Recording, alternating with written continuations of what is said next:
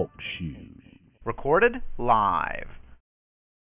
Hello, this is Michael Adams from Nothing But the Truth.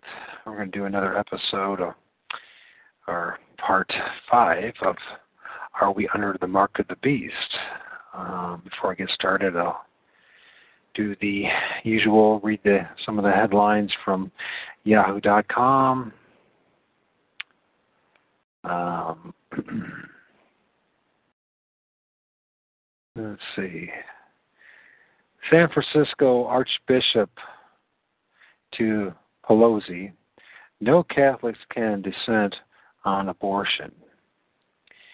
Uh, yeah. That's from news uh, max dot com, so something worth looking into.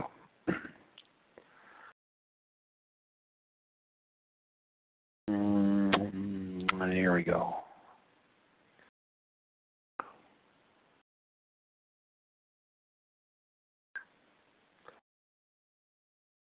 A lot of things.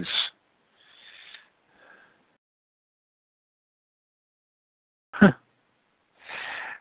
Sorry for the delay here, folks. It's kind of a slow day for once, which is uh, good. It means uh, I got other things focus on. Oh, uh, yeah, there is one I definitely want to. Uh, Philippines, once again, are in the news. Philippines versus China in the South Chinese Sea. Legal showdown. The next stage of the Philippines closely watched um, arbitration case against Chinese maritime claims will come in March, um, which... I wonder if there's any connection with the reason why the Pope showed up so soon. Or this year. It was more than just about paying homage to the victims of the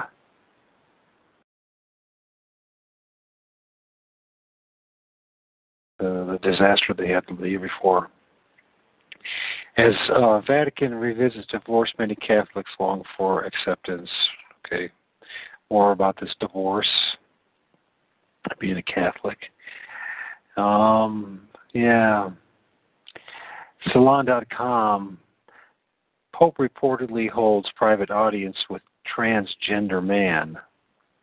Pope Francis meet, met privately with a Spanish transgender man, gender man, this weekend, according to a new report featured in Washington Blade. And um, I think we're going to leave it at that. But, you know, it makes you think. Certainly makes you think, what is the Pope supposed to be the, the moral representative and uh, the representative of Christ, uh, uh, having private audiences with a transgender man? So, not to say that they uh, are less than the rest of us, but certainly is not in line with the teachings that's in the Bible. Um, Yeah, you know, last time I was with you folks, we were doing the show, we were talk, we ended with uh,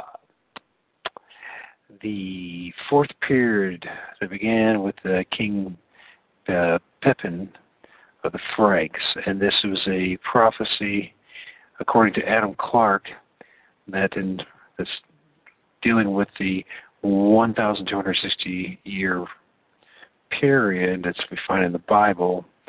And that supposedly would end in two thousand fifteen. Well, I've done a lot of research as best as I could. Could find hardly anything. I talked to a few folks that I uh, respect as far as their scholarly efforts to, to understand biblical prophecy, and none of them really take it too serious, this fourth period. Um...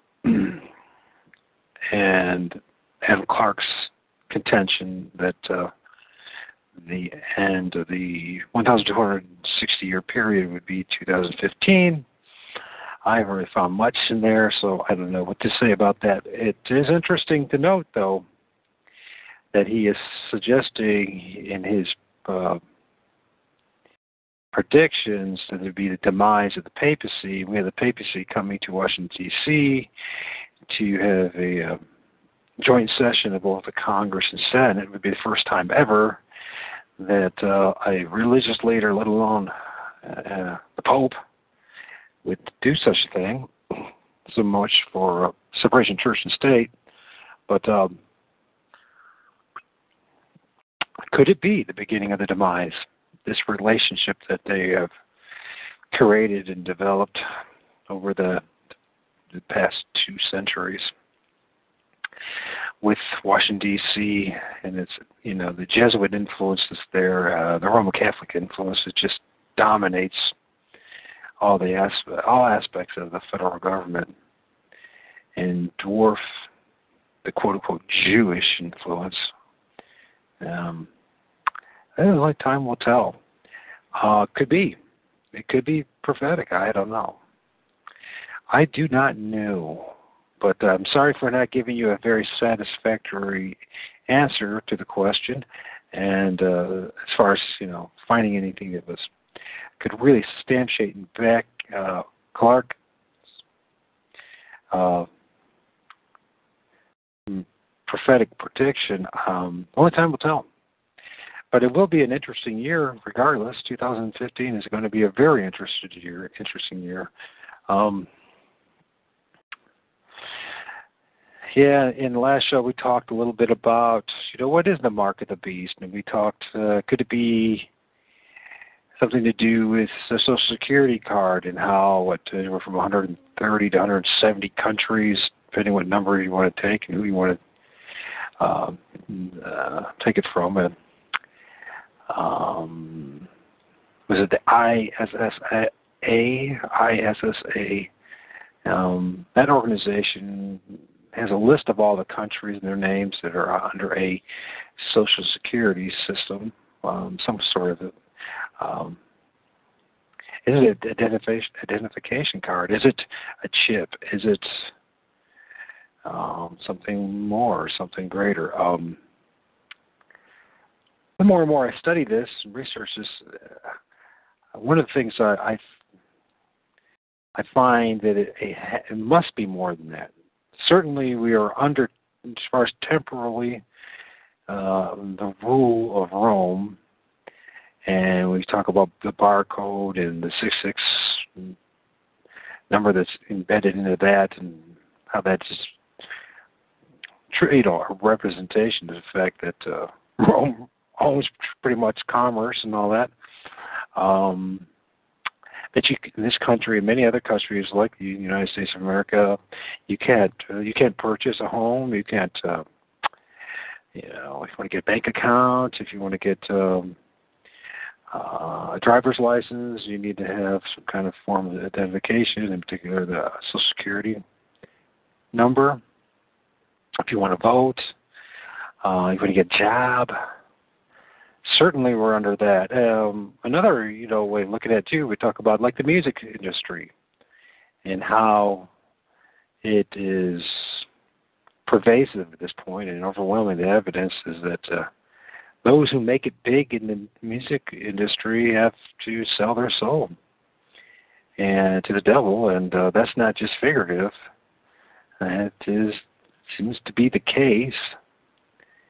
Uh, I've got Katy Perry who will be uh, doing the halftime show with, at the Super Bowl, and uh, she's a self-professed Satanist. Um, got to perform for, for everyone again and perform another satanic ritual for everyone. Um, and then you just just one example of countless others who, who are who quote unquote make it big in the music industry, and how they have to. Uh, be part of this whole New Age agenda, this satanic agenda.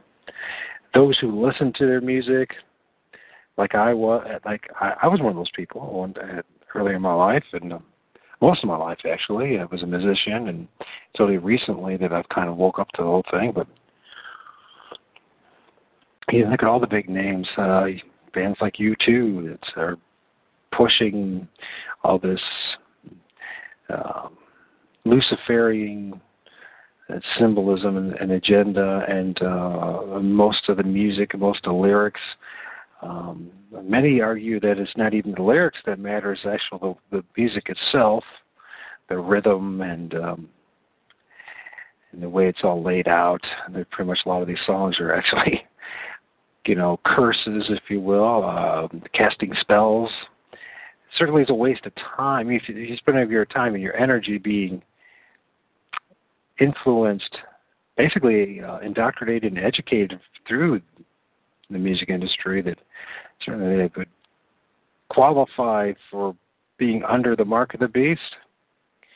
Um, if you look at Hollywood or Hollyweird or whatever you want to call it, um, it seems like an awful lot of folks who have to make it big uh, have to be uh, well, pretty corrupt and sell their souls once again. So um, you look at the public school system and the fact that uh, nothing's being taught out of the Bible, and that it's um, a whole bunch of humanism and uh, and um, an attack on the on the King James Bible, the Bible. Is that the mark of the beast? Well, it certainly uh, could qualify for that. Um, you know, I was thinking about to read more out of this reality blogger dot wordpress dot com.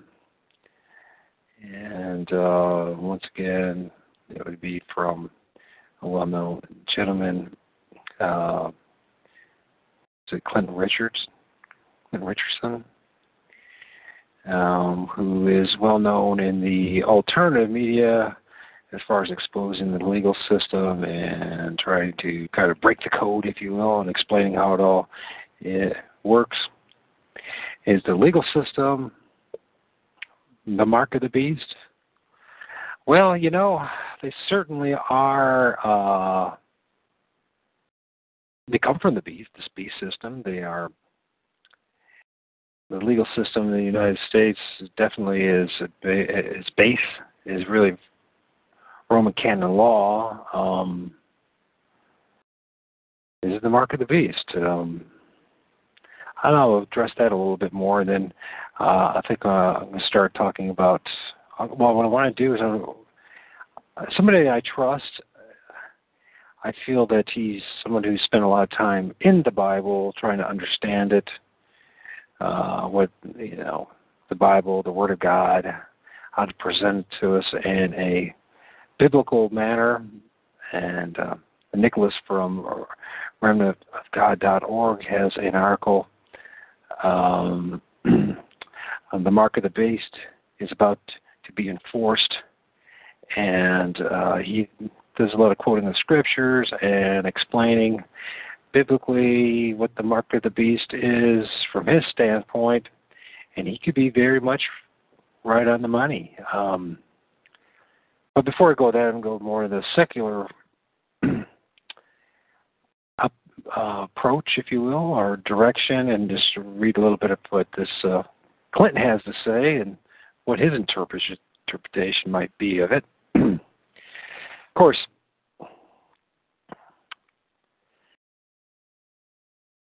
you know, in the end, uh, he really got it down. I mean, he doesn't do a lot of quoting scripture. Um, and then there's a lot of other sites out there uh, we could talk about as well, going on. In particular, let me go here, go to the new tab and look at this. And, and I'm sorry if this seems like a convoluted message, this, this series, but, you know, I've, one of the reasons I wanted to go or do this is to really, you know, kind of do our best that we can, um, look at Um, the many different uh, uh, beliefs, understandings that people have. Um, yeah, that's because, you know, a lot of folks say, well, it's, it's R D F, it's an R F I D microchip, uh, a cashless society. Um, the only thing I have a little bit of concern about this whole thing about the futuristic approach is people waiting and waiting, waiting for the mark of the beast to, to befall upon us, um, when it could already be upon us. And uh, I think it's wise of us to, to look at, you know, our present day and in the past to really have a clearer understanding of the future. If, um, but more importantly, our present, because this is where we live now, right now. So, and this comes about as far as this,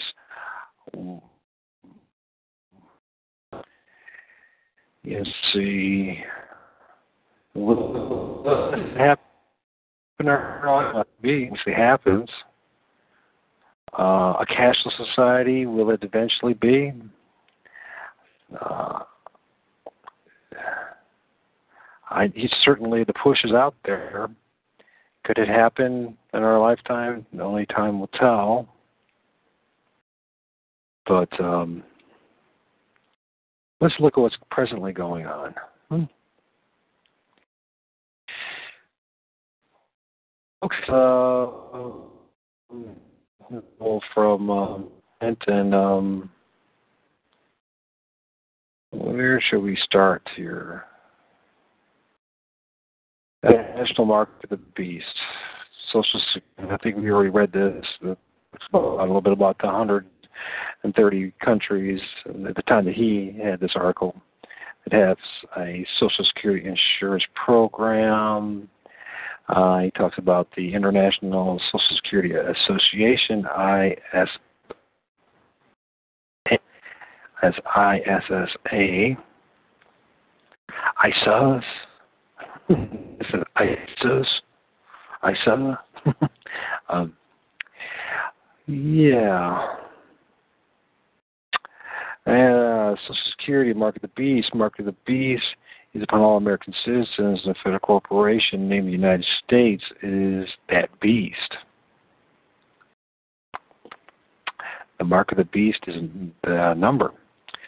Uh, and he says, once again, the greatest misconception of biblical prophecy is that the thing refers to the Bible as the Antichrist. Well, we've already established in this show that the Antichrist, biblically, historically, and prophetically, is the papacy.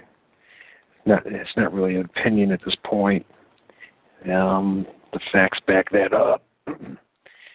So, we know that the Antichrist is the papacy, and so many other fictional tales of said Antichrist will someday be incarnated in, as a single living entity. Uh, a beast is in the guise of a human that will fool people of earth into loving and following the beast into a virtual hell enslavement on earth. Well, for you know, for a lot of us who are awake or waking up, um, certainly doesn't feel like a, it feels like a hell, and it uh, recognizes the enslavement that's that is around us. Um, And I don't think that's a stretch of my imagination. We talk about enslavement. And, um, well, let's go back to the article. And Clint says, but I am here to provide you with an alternative, more realistic view. I am here to to say that the biblical Antichrist is already upon us, that with the papacy,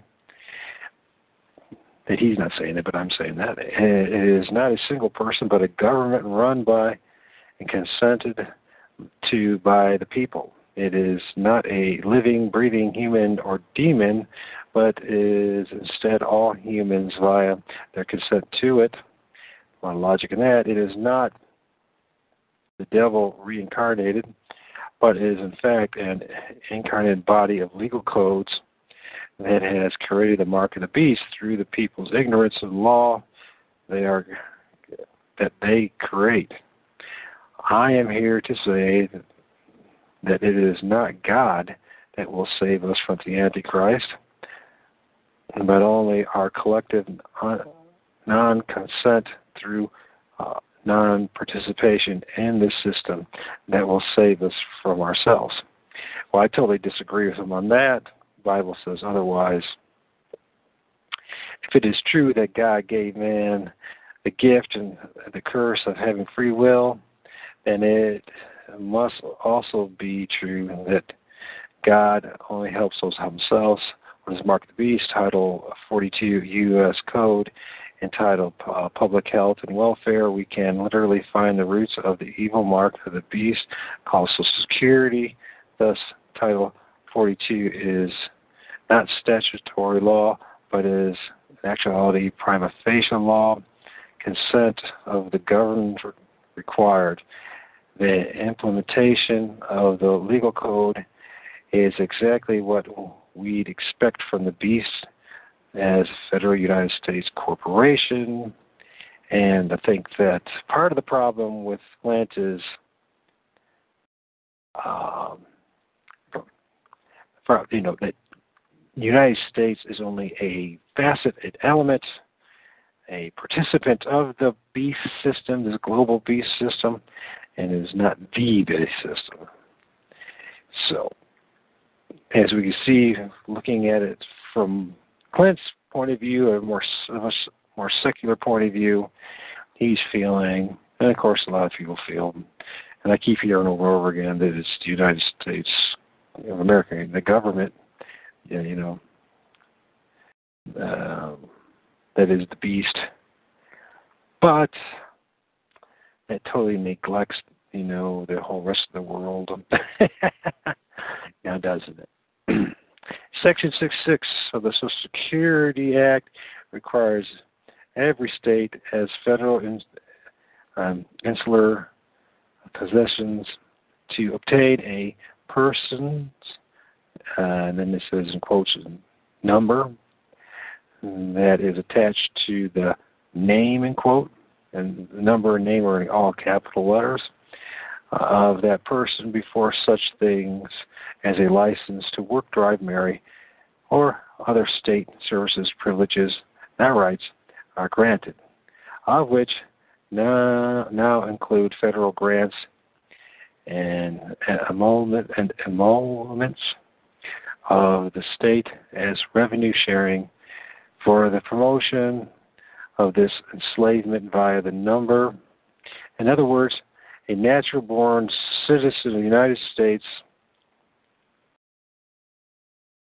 of America cannot work in the federal United States jurisdictional, jurisdictional territory, the federal United States, without being marked by the Social Security number, the number of the beast.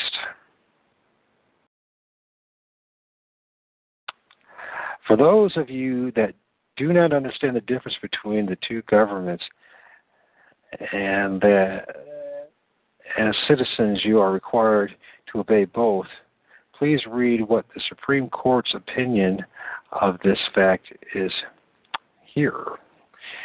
Okay, quote, the people of the United States resident within any state are subject to two governments, one state and the other national, but there need be no conflict between the two. The power which one possesses the other does not.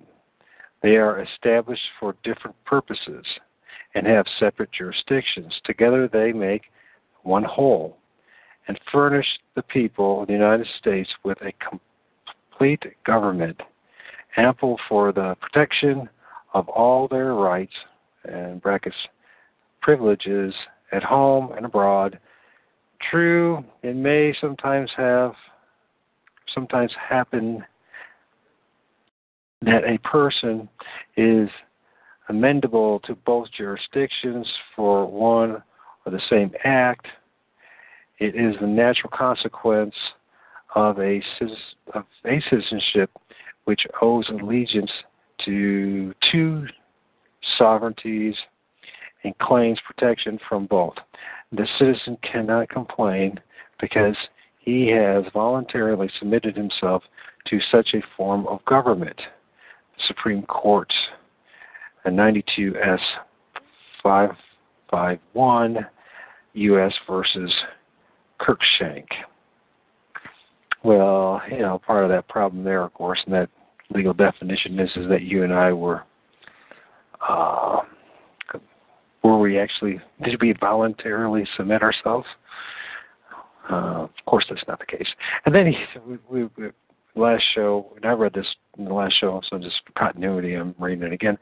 Then he quotes from three Nephi eight, which obviously means that Clint is a Mormon, so now this is explains another aspect of Clint's approach, is that because he doesn't really know the Bible, he knows the Book of Mormon, and being an ex-Mormon myself, I know this to be the case. Um, the emphasis on the Book of Mormon and not the Bible. So, the Bible, uh, the King James Version is just there supposedly to support the, the Book of Mormon, or, you know, two books supposed to be, you know, complement each other, but we can go down a long, lengthy program about that, and I imagine at some point I will address that as far as, you know, what Mormons really believe. But um, needless to say, we're now talking about a man who does not know the Bible. That does not mean that he doesn't have some valid points, but when we're talking about the mark of the beast in Revelation thirteen, we have to take that in consideration, and that he is looking this as more of a temporal or sexual, a sec, sec, sexual, I didn't mean to say that. Um, uh, what am I trying to say, folks? Um, uh, whatever, you know what I'm saying, a temporal, more earthly, worldly view than the Bible itself, or more biblical, so. Uh, while I can choose to not consent to the mark of the beast and the Social Security number, the beast has made it virtually impossible to work right, spend money, live legally without this number within the corporate world of the jurisdiction of the beast. Of course, now we do know that a, the beast is, we're talking about a political system, but when we read the Bible, it's also referring to uh, an imperial system as well.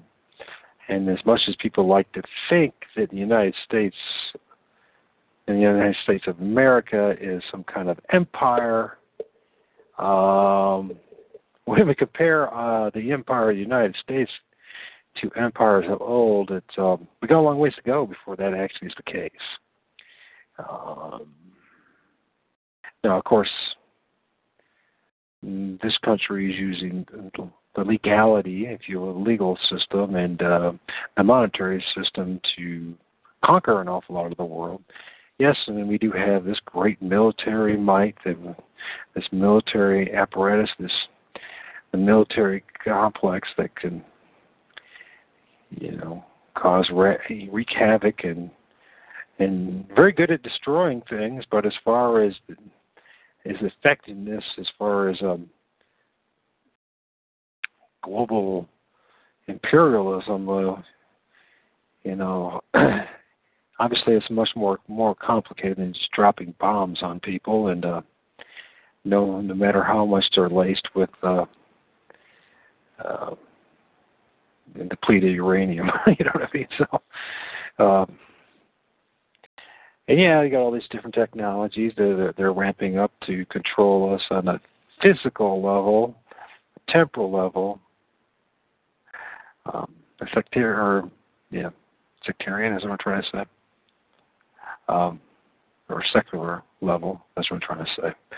Uh, it's still, when we look at the Bible itself, now we're talking about a spiritual or religious Uh, understanding of the mark of the beast. So it's certainly under, it's worth our time to spend some time understanding how temporarily the, this beast system is enslaving us. But if we negate the Bible and just or just you know or just vice versa, without understanding uh, you know how the world actually works, we can uh, certainly can miss the miss the big picture and miss what's right in front of our face. So, okay. Um, where did I? Okay. And uh, as a corporation, any uh, kind, including that of being a person with a number, that business must comply with now established state and federal laws to continue a, to legally do incorporated business in the state, which is within the federal district of the federal United States, a k a the beast. In short, the ability uh, to not consent to this mark is nullified by the beast through the legal code that makes those without the number unable to properly support themselves or work without the mark. Section six sixty-six of Title forty-two clearly lays out this authority and jurisdiction. Now, you have this, obviously, Section six sixty-six, uh, knowing the prevalence of the Bible and being part of our history, and knowing that the Jesuits who run the show of this country know about the Bible and know about this number. Obviously, the number was deliberately chosen, and um, how much of it is just a mess with our heads, how much of it is something even much more sinister. Once again, only time will tell. Um, but it's clear it was deliberate. Yeah, it just doesn't happen by accident. So it just didn't happen by accident, let's just say. Section sixty-six of Title forty-two clearly lays out the authorities and jurisdiction. And though the majority of this code is referring to paternal suits of child support, it is important to understand that this power can be applied to anyone through such tools as due process and other abusive authorities.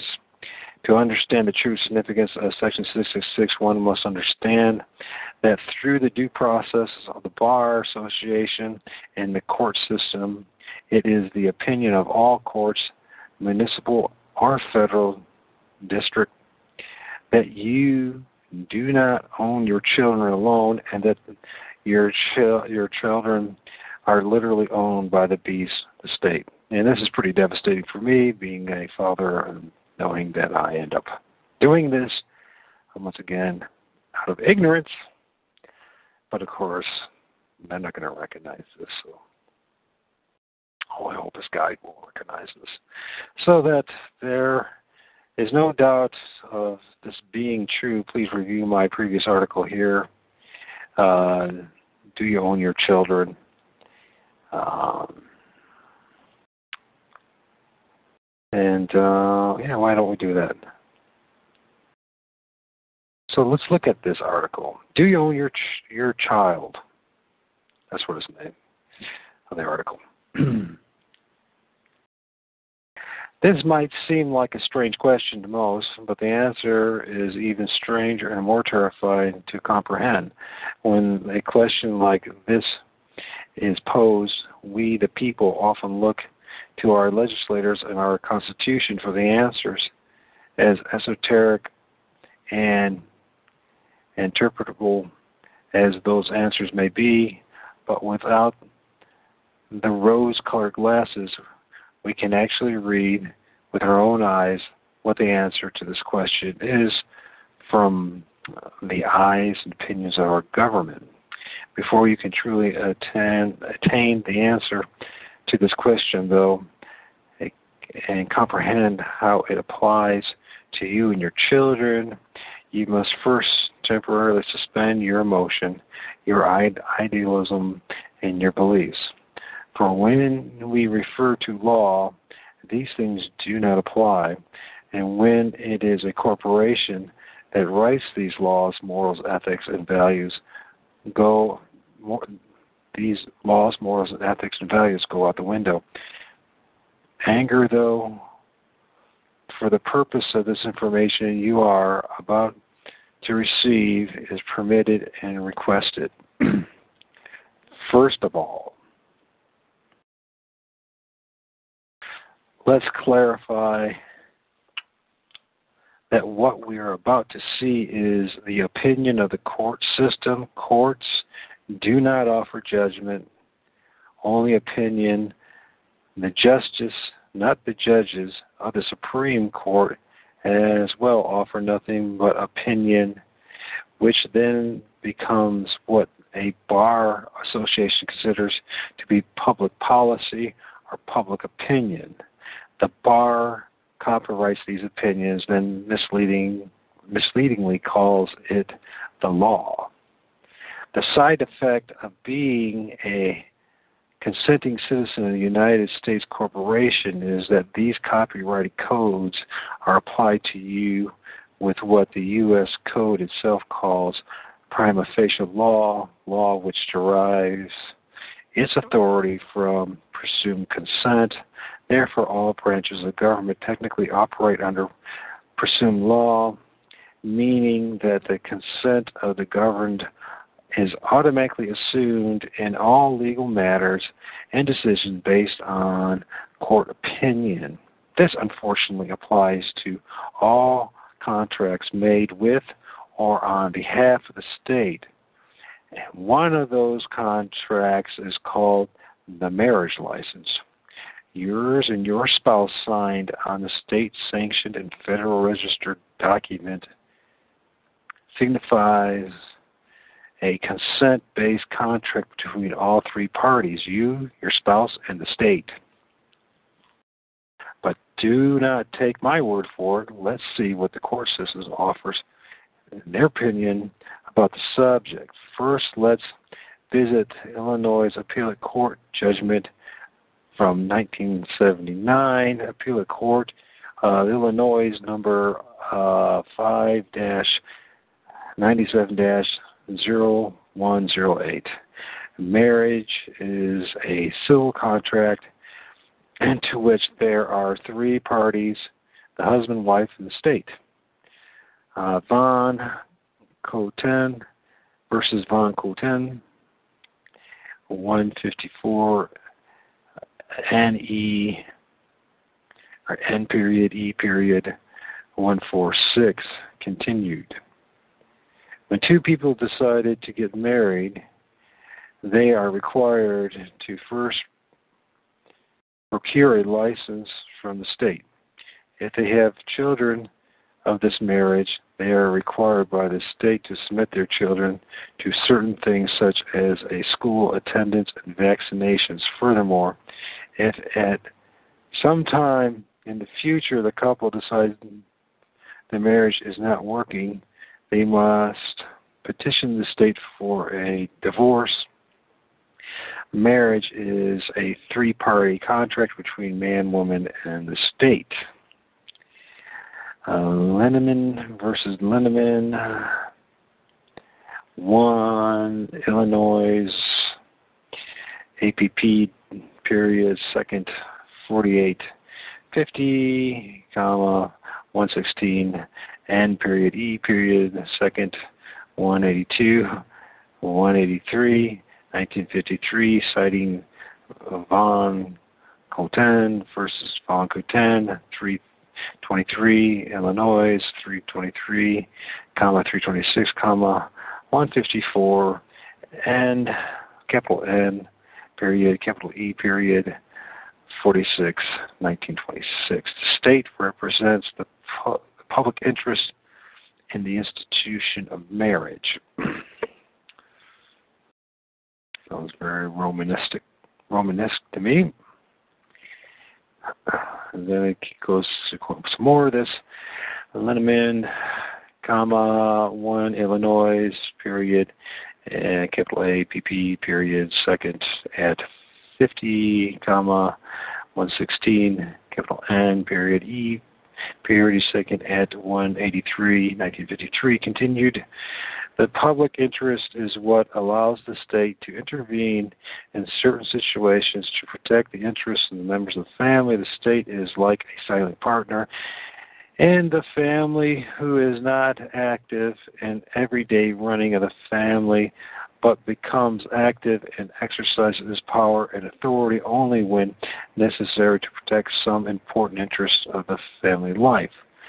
Taking all of this into consideration, the question no longer is whether the state has an interest or place in disputes such as one at bar, but it becomes a question of timing and necessity. Also, this certain this case law states the state has a wide range of power for limiting parental freedom and authority in things affecting the children's welfare, or the child's welfare. In fact, the entire familial, familial relationship involves the state. Prince, comma, one twenty, excuse me, three twenty one, uh, U period S period at one sixty seven, comma, sixty four. S period C T period at four forty-two, comma, eighty-eight L period E D period six forty-five. And then he gives a source in a law case, find the law dot com, Illinois Court of Appeals, et cetera. Well, now, the court sure... The courts sure do seem to offer the opinion that your child is owned by the state. But heck, what should we, the people, not people with a capital P, expect?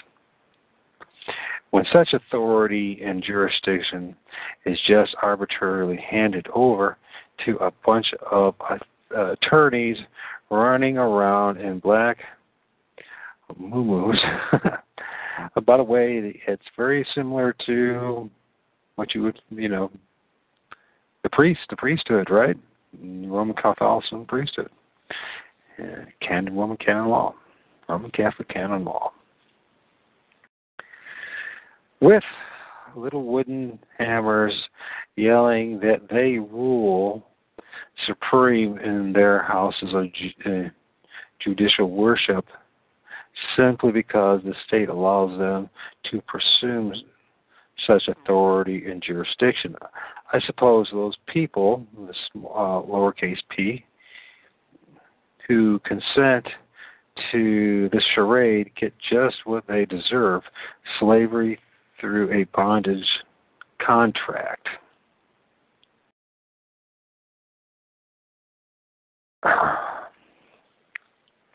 Well, I don't know if that's fair, Clint. You know, most of us have not been, including myself, have been properly educated in law. And, of course, I understand the court system will see otherwise, but uh, it always will be that case, you know. It's, uh, but the truth is is that we've been, we haven't been properly trained. And so... But then, when the president of, a, of the country is also a lawyer, along with his wife, for that matter, more than half of all U S presidents, fifty-six out of one hundred senators, over thirty-five percent of congressmen, both Speaker of the House and most of the state governors in office today are all bar attorneys slash lawyers. I suppose we shouldn't be at all surprised that the opinion of the Bar Association is the law of the land. Uh, of course, the above opinion is not just some isolated case. This opinion is quite general in its purview and quite common in its legal application. In fact, it is the very basis of criminal racket.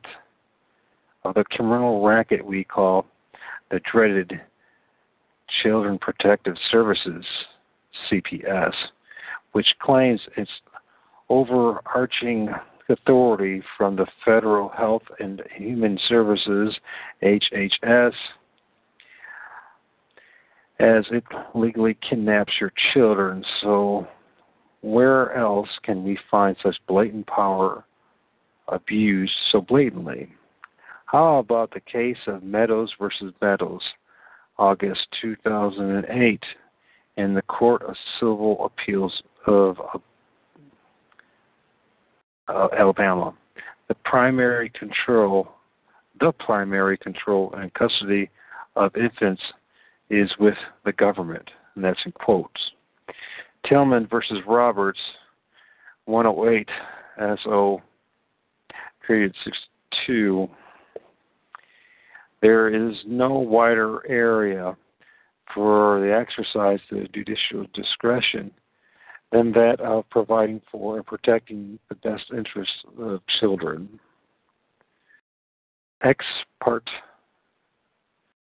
uh, parte Henley, comma, four sixty, uh, capital S O, period, second, one sixty-seven, uh, Alabama, nineteen eighty-four, the court stands in the position of parents paternal of, or pater, patera, pateri, of children. Uh, yeah. I think this is Ayers versus Kelly, comma, two eighty-four, Alabama, three twenty-one, comma, two twenty-four, uh, capital S, O, period, second, uh, six seventy-three, nineteen sixty-nine. We held that the best interests of the child took precedence over the parent's right to travel.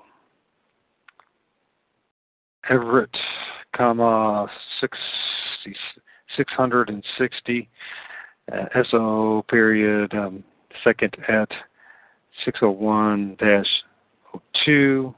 In nineteen eighty-four, the Court of Appeals of Idaho ruled that the state had a compelling governmental interest that justified restricting the residence of the custodial parent, holding that the best interest of the child had priority over the parent's right to travel. Ziegler versus Ziegler, uh, one oh seven, Idaho, five twenty-seven, comma, six ninety-one, P, period, second, seven seventy-three, Idaho Appeal, period, uh, nineteen eighty-five, citing Carlson versus Carlson, comma, eight, Con Appeal, second, five sixty-four, comma, sixty-one, um, P, period, second, eight thirty-three, nineteen eighty-three.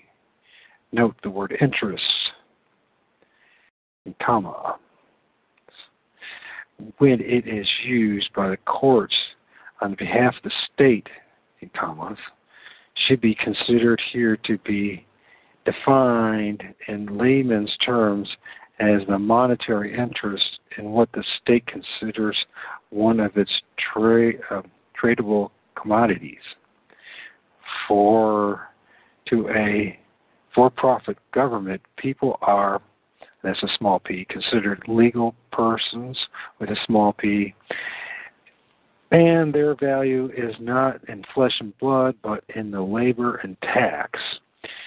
Persons are the original form of legal tender. Clinton. Continue.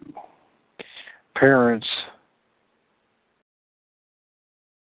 parent, uh, parent, patria, literally parent of the country, refers traditionally to rule of rule, excuse me, rule of state as sovereign and guardian of persons under legal uh, disability. Yeah, well, that doesn't make much.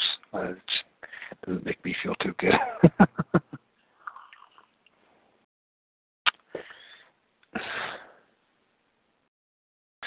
Ex parte uh, balance, comma, five fifty, S O, period, second, nine eighty-six, comma, nine eighty-eight, and period, one, Alabama, period, uh, nineteen eighty-nine, quoting Black's Law Dictionary, uh, one thousand three, fifth edition, nineteen seventy-nine, pursuant, this in quotes now, pursuant to the parent Petrae doctrine, the primary control and custody of infants is with the government, to be delegated as of course to their natural guardians and protectors, so long as such guardians are suitable persons to exercise it.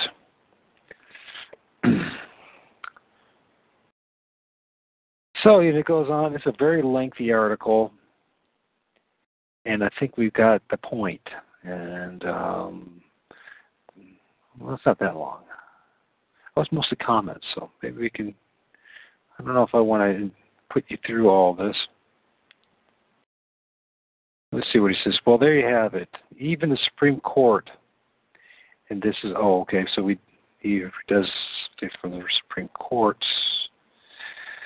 Um, well, I guess I will read the rest of it. Ex parte rights, right, comma, two twenty-five Alabama, two twenty, comma, two twenty-two, one forty-two, S O, period, six seventy-two, six seventy-four, nineteen thirty-two. See also Fletcher versus Preston, two twenty-six Alabama, uh, six sixty-five, comma, one forty-eight. S O period one thirty-seven, nineteen thirty-three, uh, Strickland versus Ware, thirty-six Alabama period um, eighty-seven, eighteen sixty. In other words, the state is the father and mother of the child, and the natural parents are not entitled to custody except upon the state's benefit benefits. Excuse me, except upon the state's benefits. I don't know why I can't say that word. The state's benef- beneficent, beneficent, excuse me, beneficent. I hate this M S. I do. It just really makes me tongue-tied. It's getting worse and worse as time goes on. Benef- beneficent recognition that natural parents presumably will be the best of its citizens to delegate its custody, custodial powers. The law devolves the custody of infant child children upon their parents, not so much upon the ground of natural right in the latter, as because the interest of the children and the good of the public will, as a general rule, be thereby promoted. Chandler versus Whitley, Alabama, period two oh six, comma, two oh eight, comma, one eighty-nine, S O, period seven fifty-one, comma, seven fifty-three, nineteen thirty-nine, quoting Strickland and Ware, thirty-six Alabama at eighty-nine. Sin gives you the source here where you could find this once again. Uh, case law, find law dot com. So it's case law dot find law dot com, Alabama Court of Civil Appeals. And then he says, wait a minute, you say this doesn't sound very constitutional to me? Oh, you mean that mythical and more importantly,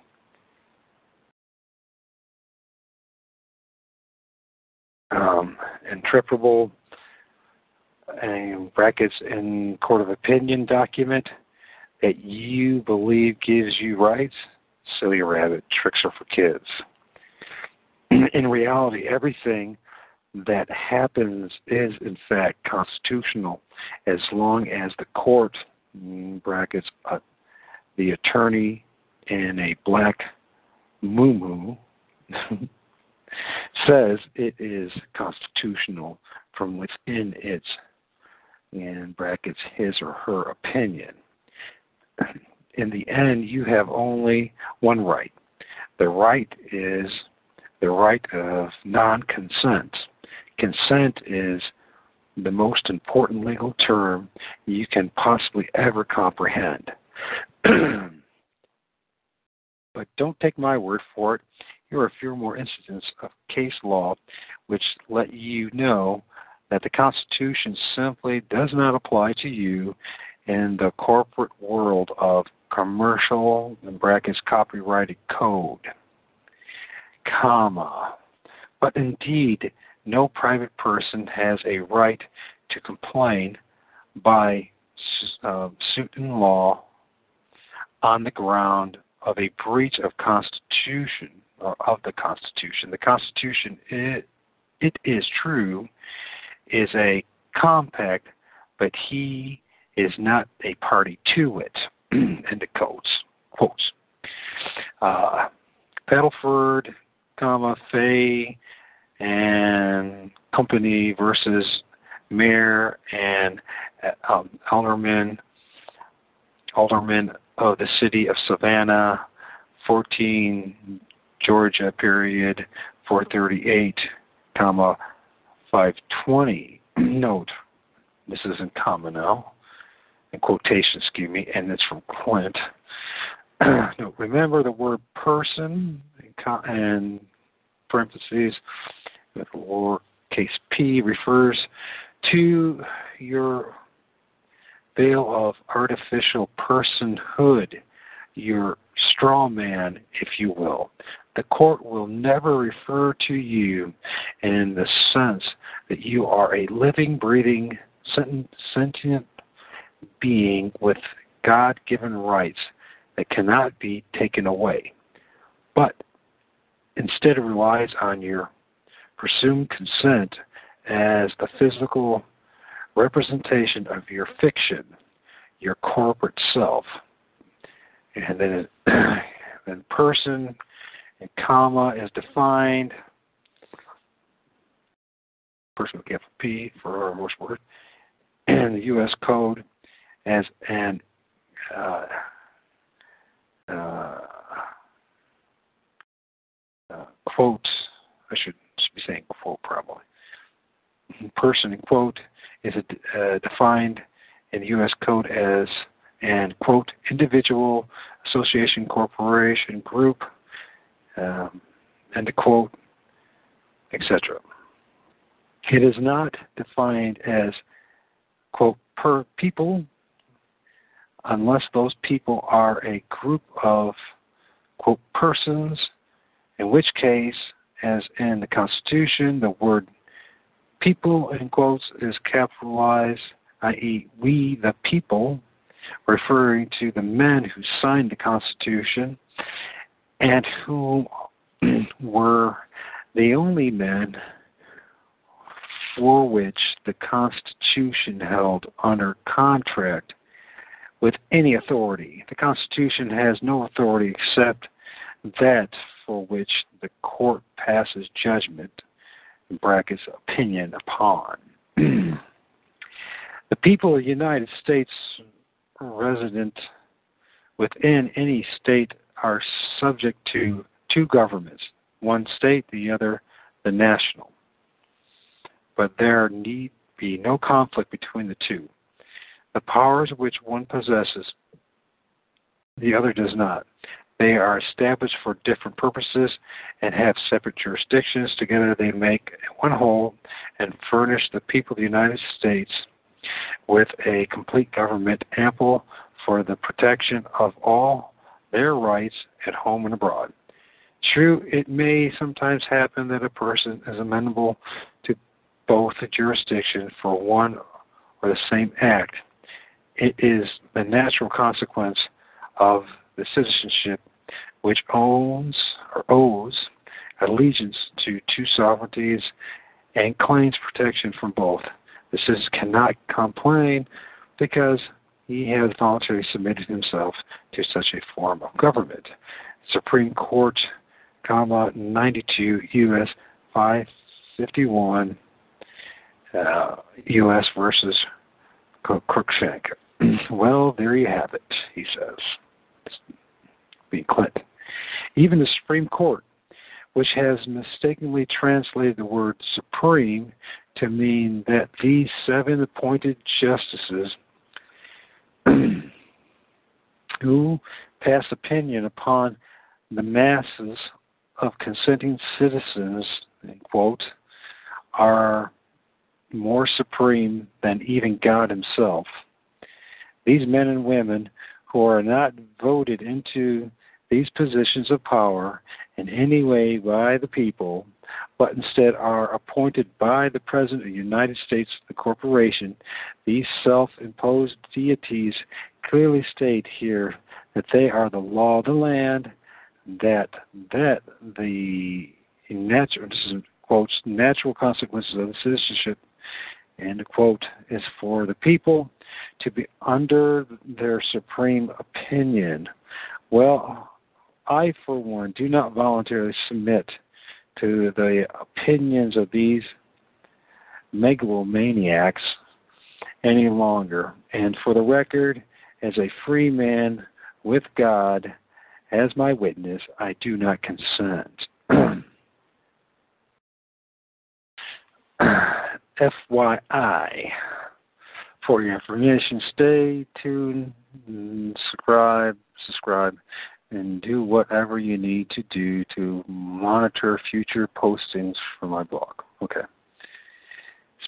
Special thanks to Bert for all that he is, that he does to open my eyes. Please visit his YouTube page, and um, it says youtube dot com user uh, slash user slash and do not consent eighty-three question mark O B equals video dash Mustang base, whatever. So whatever that's worth, if you can even get to that. Clint Richardson, uh, Friday, December the sixteenth, two thousand eleven. So, as you can see, there are uh, certainly, whether we intended it or not, whether we gave our consent or not, the beast, as Clint considers to be the United States government, or the United States, or the corporation of the United States, has certainly put their mark on us, the mark of the beast, Section six six six of Title forty-two. Um, so there's another aspect of it.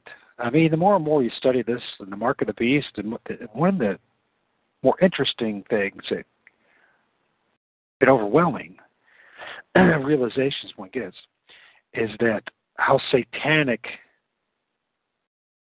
the whole world system is, whether it's the United States government, or the U N, or the Vatican, or whoever it may be.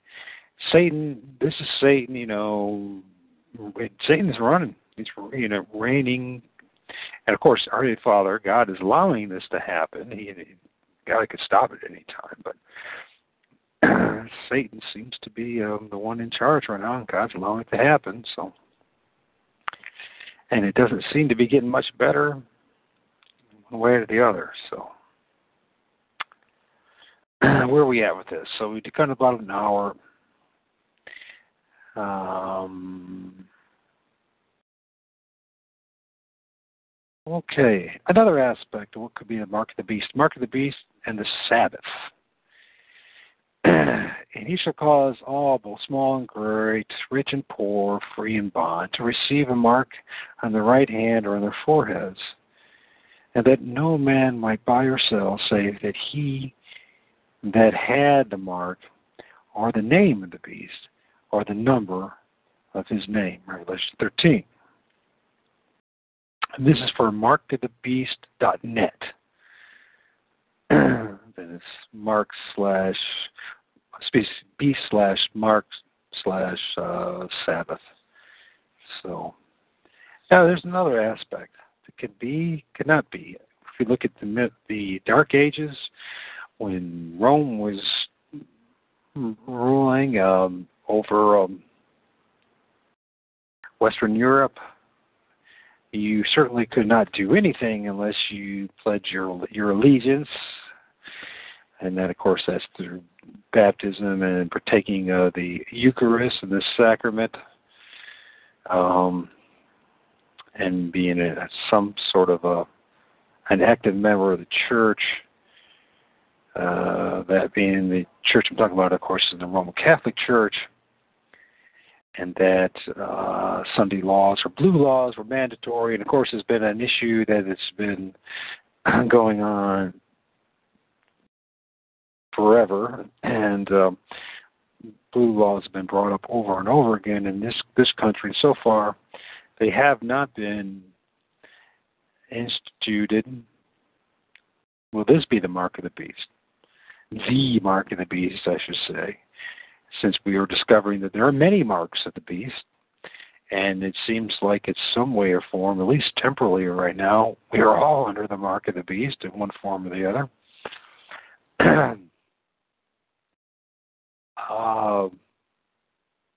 I mean, the closest the person that I know that is the furthest away from that would be Nicholas Arthur, which I, I should get back to them. I was supposed to have a show two weeks ago with them, but because of my M S and all that, I've been having a rough week, and as I'm just now starting to bounce back and on some new medication.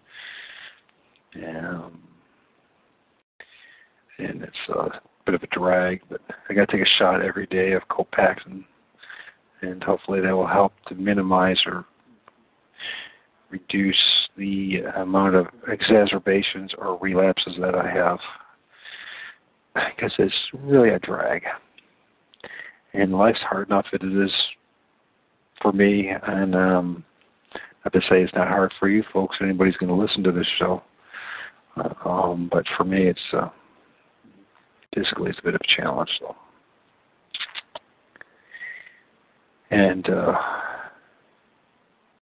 Yeah, I used to be the poster child. I used to do the Walls protocol and nutrition and all that stuff. And then I ended up having a major relapse or exacerbation last year.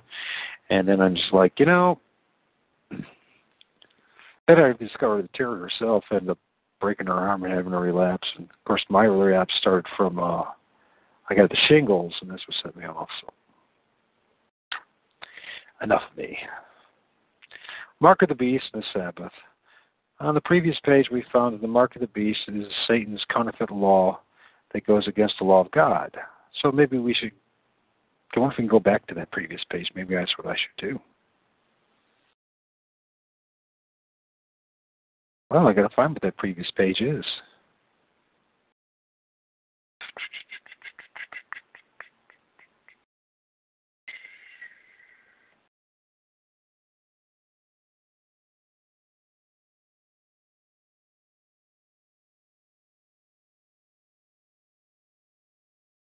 Well, maybe we should get the, you know, number of the beast, Babylonian solar system.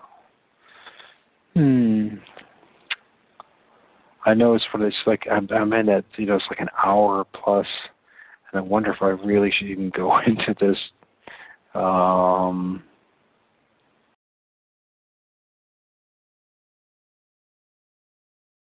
well, maybe we ought to, since we're talking about legalities and law.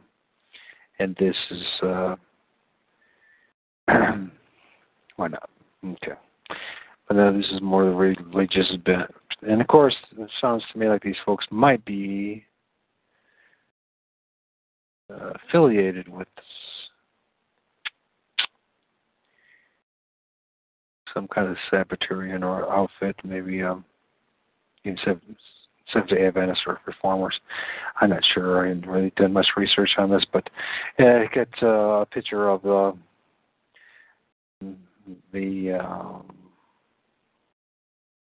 uh, the American flag, and then, of course, it's got the um, the papal tiara or triple crown, you know, famous symbol of the triple crown over the gold and silver key crossing. Which, if you, by the way, you know that symbol for Skull and Bones organization, well, the, the, the crossing of the bones and the skull on top, and then it's basically, you know, it's just it's mimicking the same thing that we see the symbol for the papacy.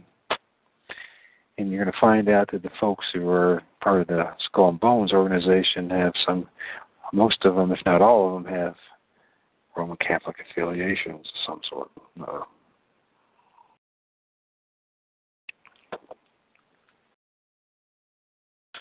An awful lot of them end up becoming Knights of Malta. All right, back to this article. Uh, on the previous page, we, we found that the mark of the beast is a Satan counterfeit law that goes against the law of God.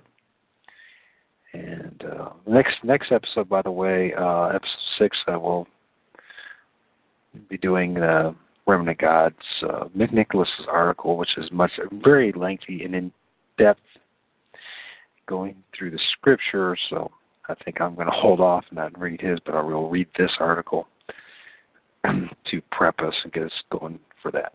So, and of course, we'll go back to Clint's work and study more and more about that because, well, it's all relevant. Uh, quote, of course, the change brackets from Sabbath to Sunday was her act. Uh, well, maybe I should go back.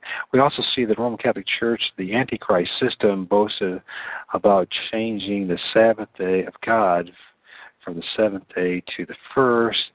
This could this be the mark of the beast? Well, the papal church did say it was her mark of authority to change God's law. Quote, of course, the change from Sabbath to Sunday was her act. The act is a mark of her ecclesiastical power and authority in religious matters.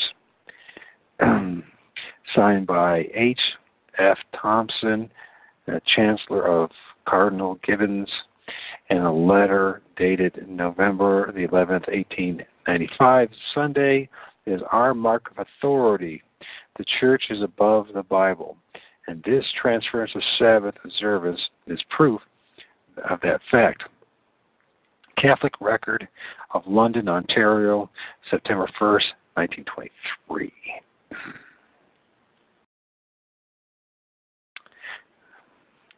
The Sabbath and the mark linked. If you study the little horn power of Daniel seven, you will find that the Antichrist system, who thinks it has power to change God's laws, the little horn Antichrist power is none other than the Papal Church of Rome, Roman Catholic Church. Now, if we look at a verse in Revelation fourteen, we will see a connection with the Sabbath commandment. Revelation fourteen, verses six and seven, and I saw another angel fly in the midst of heaven, having the everlasting gospel to preach unto them that dwell on earth, and to every nation, kindred, and tongue, and people, saying with a loud voice, fear God, give glory to him, for the hour of his judgment is come, and worship him that made heaven and earth, and the sea, and the foundations of the water. The three angels uh, of Revelations fourteen represent God's people, messengers on earth proclaiming his truth during these end times. Notice the word that this messenger uses above, worship him that made heaven, earth, and the sea, and the waters. Does God have a law that tells us who it is we worship and obey? Exodus twenty, verse eleven. And in the sixth day the Lord made heaven and earth and the sea and all that in them is, and rested on the seventh day. Wherefore the Lord blessed the Sabbath day and, and hallowed it. Do we see the connection there? This message in Revelation fourteen, which also warns about receiving the mark of the beast in Revelations fourteen, uh, nine, verse, verse nine and ten, is pointing us back to creation and the fourth commandment. Why? Because the Sabbath commandment points us to our Creator God and is the only commandment which tells us uh, uh, uh, who it is we worship. So I guess I'll read it. fourteen verses nine and ten. And the third angel followed them, saying with a loud voice, "If any man worship the beast in his image and received his his mark in his forehead or in his hand,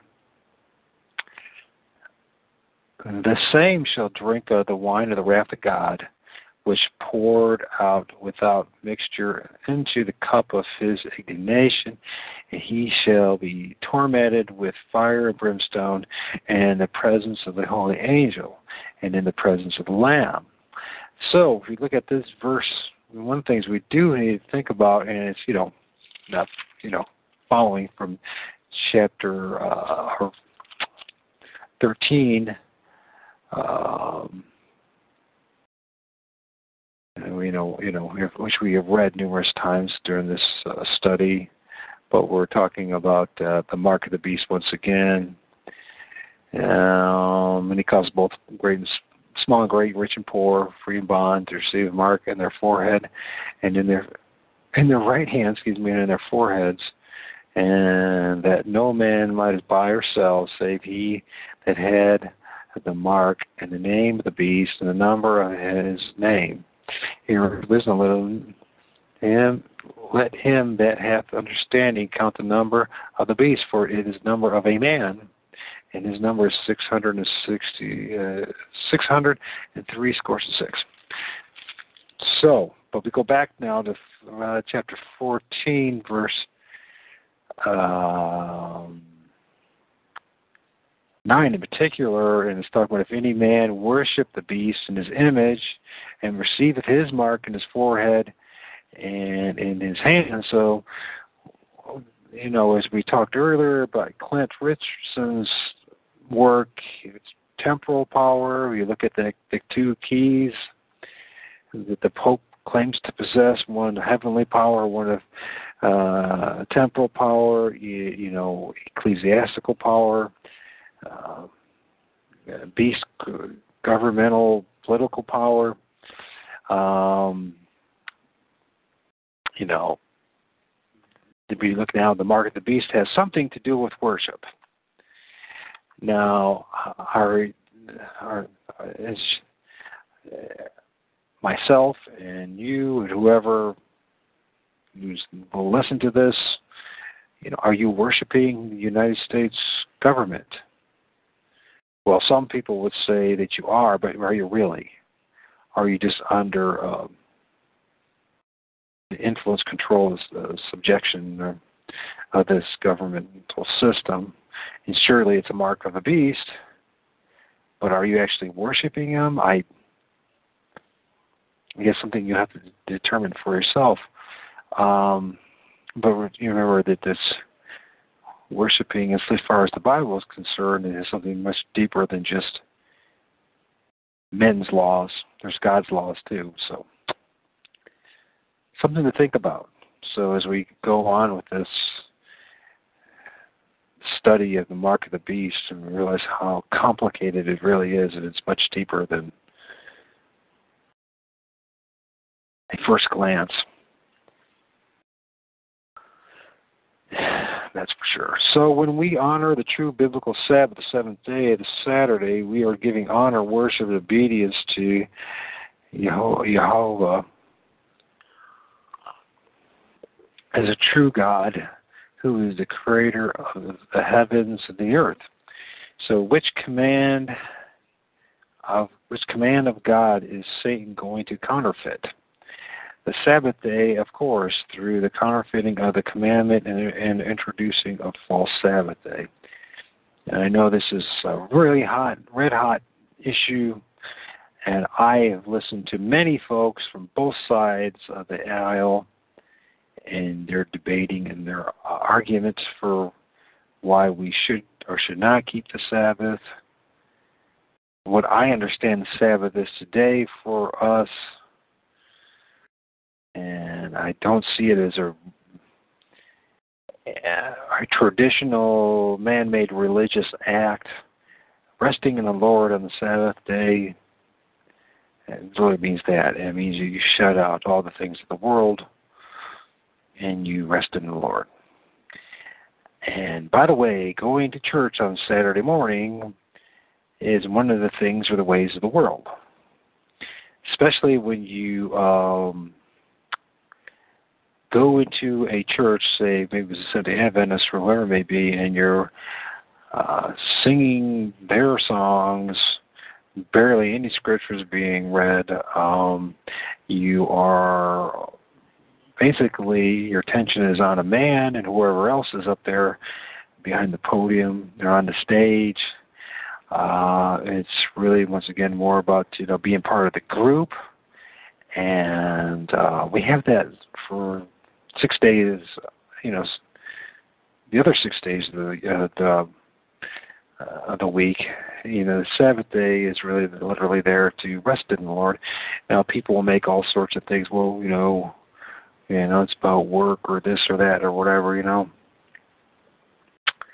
Um, and then, you know, if you're going to honor the Sabbath, then you can't do, you know, got to go do everything that's in the Old Testament and, uh,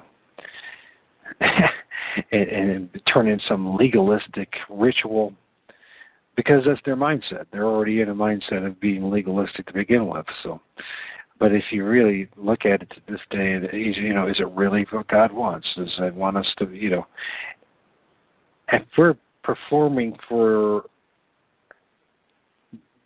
men, if we're going through this whole, these rites and rituals and traditions to be seen by men, are we actually resting in the Lord?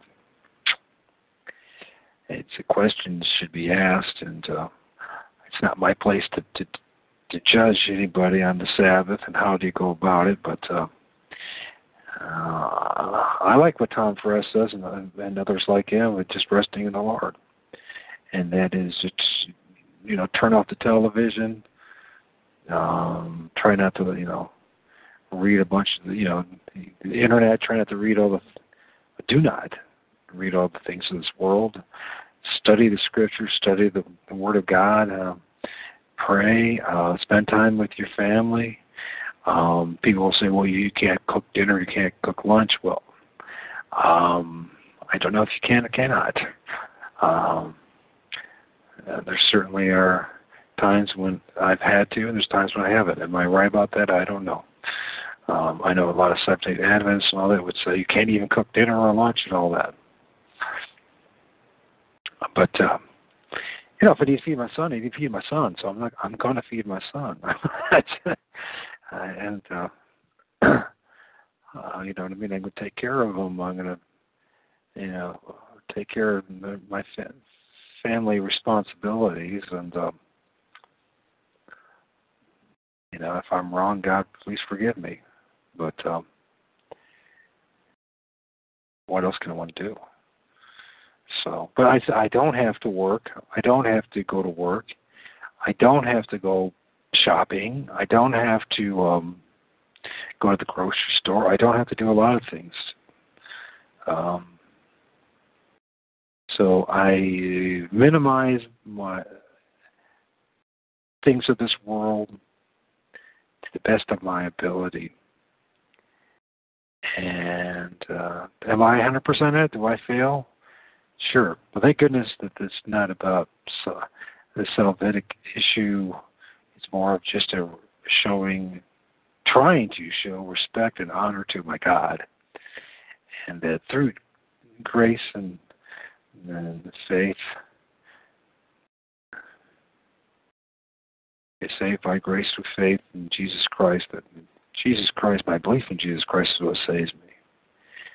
And then it's a matter of, you know, if I am a follower of God, the one and true living God, then, um, then I guess I, I want, uh, for me personally, I want to honor Him to the best of my ability. And of course, it's uh, it's it's if it was about saving myself, it'd be futile, it'd be hopeless. but I think it's just about honoring my Lord of Lords, my King of Kings, uh, my King of Kings, and um, that's how I'm going to go about it. And I haven't seen anything in the Bible that says to do otherwise. And if man feels differently about it, then I don't know. I mean, it's not my place. I, I personally don't feel like making someone else follow God the way I feel, what I understand, should be felt and how it should be. I mean, um, yeah, so anyways. But going back to this, we're talking about the Sabbath, and apparently the particular or institution that being a Roman Catholic institution feels that it is their mark of authority, ecclesiastical authority, about changing the Sabbath um, uh, to the Sunday, making it the Lord's Day. Um, maybe there's some relevance to it. It's an interesting debate. And it's an interesting, uh, well, it's more than that. It's a very important debate, really, if we believe in God, if we believe the Bible to be true. So.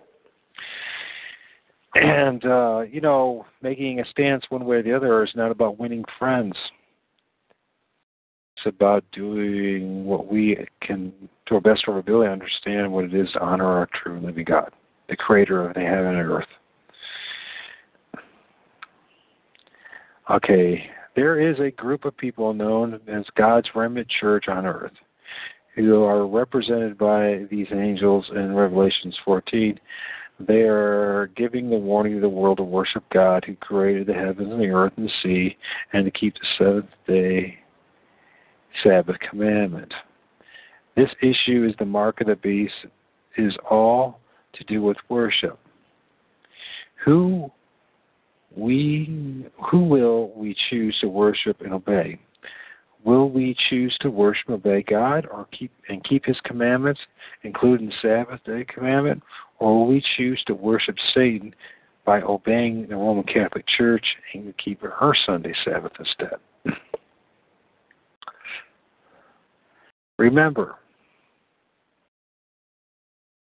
it is only those who keep God's commandments and the faith of Jesus that do not receive the mark of the beast, as confirmed in Revelation fourteen twelve. And what does it say in fourteen twelve? And here's the patience of the saints, and they that keep the commandments of God and the faith in Jesus. Revelation thirteen sixteen, He causes both small and great, rich and poor, free and bond, to receive a mark in their right hand and their forehead. So the mark is in the forehand, forehead and hand. Now apply this to the Sabbath. Exodus twenty-eight, remember the Sabbath day and to keep it holy. Where do we remember it? For in our foreheads? Our mind? Exodus twenty-nine through ten, six days shall thou labor and do all thy work, but the seventh day is the Sabbath of the Lord thy God. It is thou in it thou shalt not do any work, nor thou nor thy son, the maidservant, thy uh, excuse me, nor thy daughter, nor thy maid manservant, nor thy maidservant, nor thy cattle, nor thy stranger that is within thy gates. With what do we work? Our hands.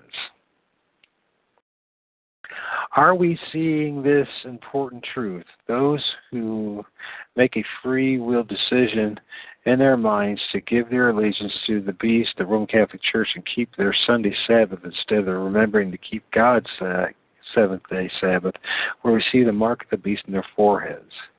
Those who simply bow under economic pressure of not being able to buy or sell will receive the mark in the hand. And just look at the state of the world today. Look at the economic troubles of the nations, unemployment, debt, look at how people rely uh, so much on the lifestyles that they have built up, entertainment, food, having a good time. Satan is bringing about a position in the world where people will welcome the mark of the beast with open arms in order to continue buying and selling. Do those who keep the Sunday as Sabbath have the mark of the beast now? No, because Sunday needs to be enforced by law in order to become the mark. God still has many of his people within the Roman Catholic Church and other fallen churches, and is calling his people out of these Sunday-keeping churches, Revelation eighteen four, and I heard another voice from heaven saying, "Come out of her, my people, that ye be not partakers of her sins, and that ye receive not her plagues." So if God's people still in the Roman Catholic Church and other Sunday-keeping Protestant churches, then they do not have the beast mark yet. But when the National Sunday Law is in force in America throughout the world, and throughout the world, then we will have a big decision to make. Do we reject that law, no matter how bad it gets, and keep God's law and receive his seal? Or do we accept the Sunday law of the Papal Church and receive the beast mark? Friend, very soon we will all have a choice to make. Some are already making that choice because Sunday law has already been passed in certain places. No matter how much pressure you are put under, eternity is waiting for you if you just trust in God and keep his commandments, including the seventh-day Sabbath commandment, and keep the faith in Jesus Christ. Please open your eyes to this truth and worship him who made the heaven, earth, and all that is in them. So,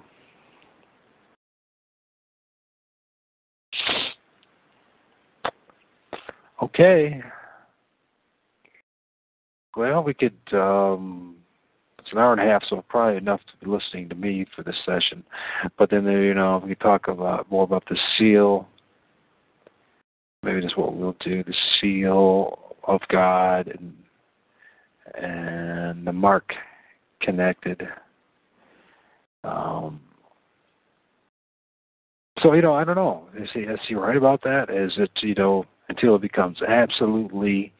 You know, the blue laws are still established, you know, and enforced. And only then will it be the mark of the beast. You know, a lot of folks feel that way. Um, are we, if you're in a position like myself or and others like me, who, who, they've come to realize that nowhere in the Bible has the actual the Sabbath day being removed, and especially in the New Testament, I can't find it anywhere. Now, the argument would be, well, there's nowhere that's saying specifically that it should be kept,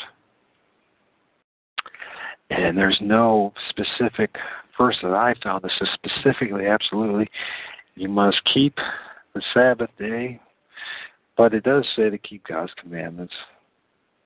And the commandments that we know, God, the Ten Commandments that we know. So being in a position that, you know, knowing, and then if I would go and worship in a church on Sunday, uh, does that change things? Does that now become the mark of the beast, or do we have to wait and technically until it's... And, a man-made law enforced by men and by the beast? I'll let, uh, I'll let you decide that one. I don't know. Maybe in this journey, as we look through it and this, this study, are we under the mark of the beast, that um, maybe the case is that being in a position that a person like myself is in, that me going to church on Sunday would be literally taking the mark of the beast. Maybe not. Um, do not have a definitive answer on that. So, but you know, we look at uh, when it comes to Clint's work. You know, on a temporal level, we can see for certain being part of the Roman Empire. And I know that we have been conditioned in this country to think that somehow we are separate, a separate entity, a separate country, but it's clearer today that we are, that's what I see it, for me at least, is that we have been and always have been part of the Roman Empire. And uh, as Clinton says, a, we're a corporation, uh, or, or I would say, and others say, a satellite state of Rome, the Roman Empire.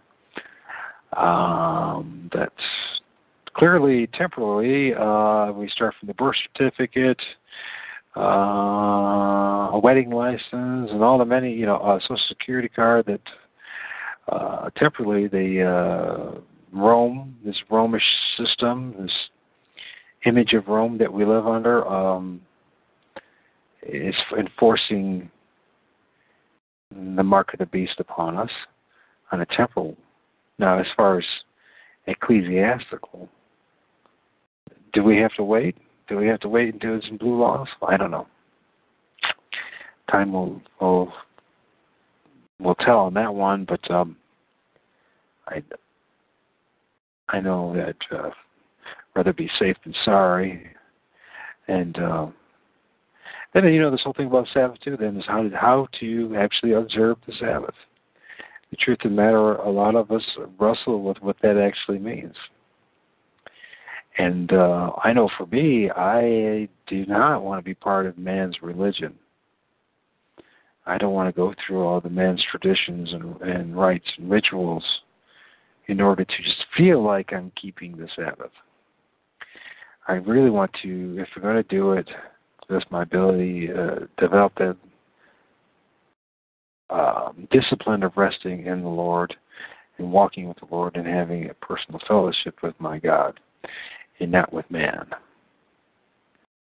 For if that's about fellowshipping with man, then something is skewed and missed as far as my opinion is. So, anyways, this is uh, part five of Are We Under the Mark of the Beast? And part six, uh, we might read a little more on this from this website.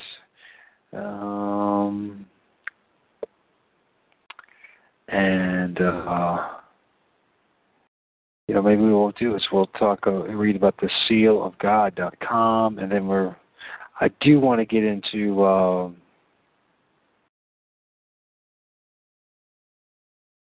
well, oh, where did it go?